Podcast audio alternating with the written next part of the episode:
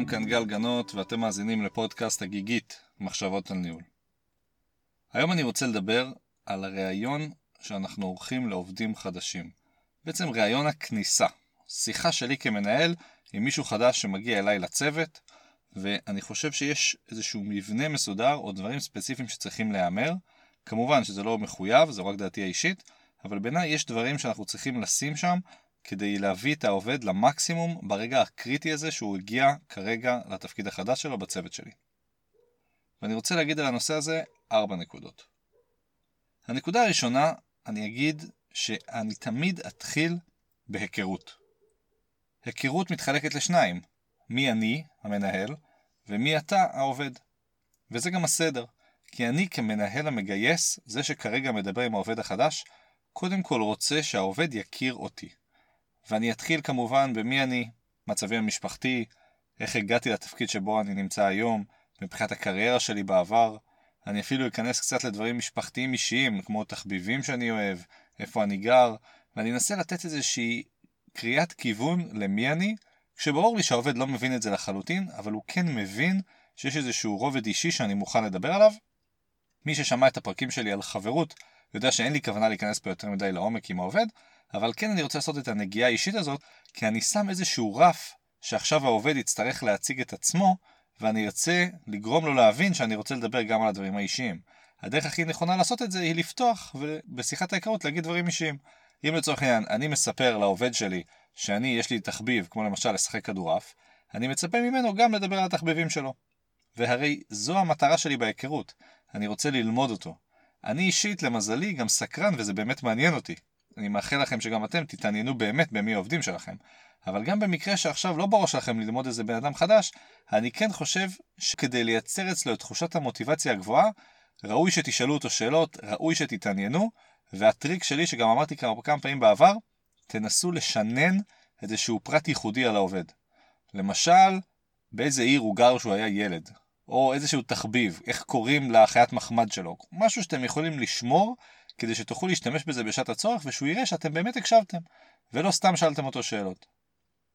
אז זו הנקודה הראשונה, ההיכרות זה החלק הכי חשוב, או החלק הבסיסי ביותר, בשיחה הראשונית עם העובד. אחרי שסיימנו את זה, הנקודה השנייה היא הבעת האמון. אני ארצה לגרום לעובד שלי להבין, למרות שזה היום הראשון שלו, שאני סומך עליו לחלוטין, ושאני נותן בו את כל האמון הנדרש, ושאני מאמין בו, ואין לי שום כוונה לנסות לתפוס אותו על איזשהו שקרים, או משהו שהוא לא עשה את הכי טוב שהוא יכול, אני מניח שהוא כאן כדי לעשות את הכי טוב שהוא יכול, שאנחנו רואים עין בעין, ואני סומך עליו לחלוטין.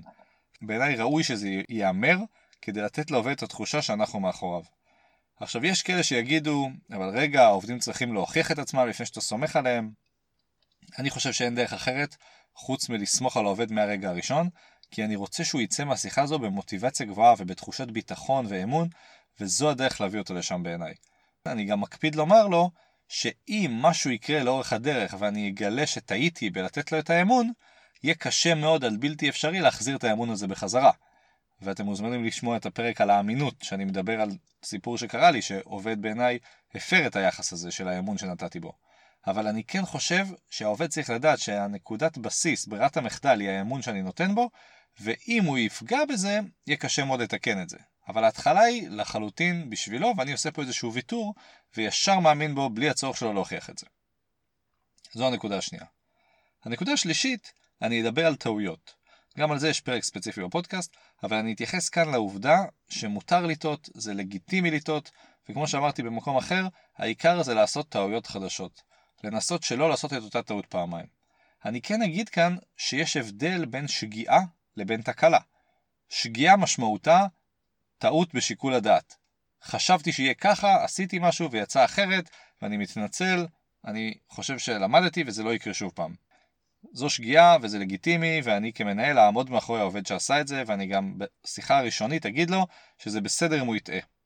מאידך, תקלה נובעת מזלזול, או מחוסר רצינות, ולזה יהיה הרבה יותר קשה למחול. אם למשל העובד יודע שיש פרויקט מאוד חשוב שהוא צריך אפילו לטפל בו בדחיפות, והוא החליט באותו יום ללכת עם החבר'ה לראות איזה משחק כדורגל, זאת תקלה.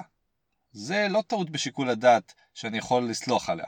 זאת אומרת, יהיה לו הרבה יותר מורכב להסביר את עצמו ולשכנע אותי שזה היה בסדר.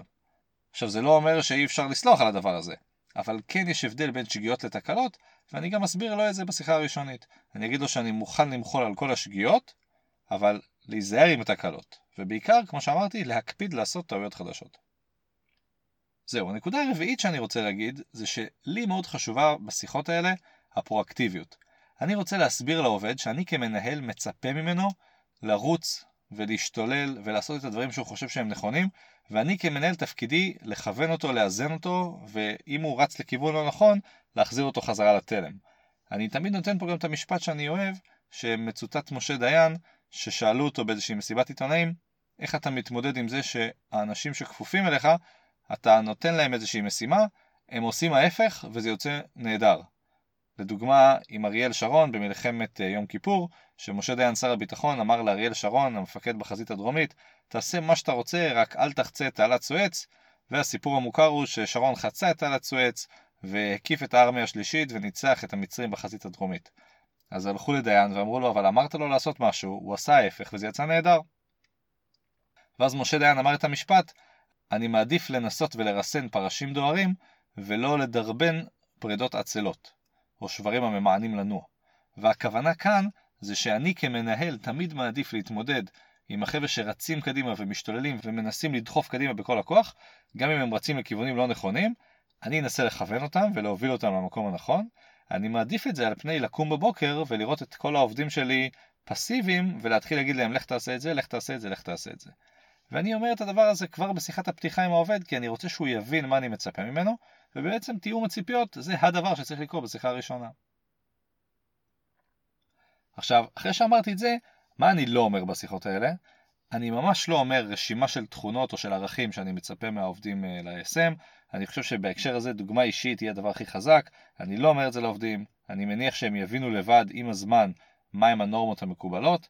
אני כן מחבר אותם לכל מיני מסמכי חפיפה או כל מיני מסמכי הדרכה שקיימים, ובאופן כללי אני מנסה להפוך את הנקודת מפגש הראשונית הזאת בין המנהל לעובד, אחרי הראיונות שבוודאי קרו לפני, לנקודה שבה העובד מקבל איזושהי זריקת מוטיבציה, דרבון, יודע שמאמינים בו, והוא עכשיו יעשה כל מה שהוא יכול כדי לנצח ולתרום הכי הרבה למשימות של הצוות. זהו, עד כאן. כרגיל, שאלות, הערות, הסכמות ואי הסכמות מוזמנים תמיד לכתוב ולהגיד. אתם יכולים להשיג אותי באתר הגיגית.co.il או לפנות דרך דף הפייסבוק הגיגית מחשבות על ניהול. אז תודה רבה לכולם ובהצלחה עם העובדים החדשים.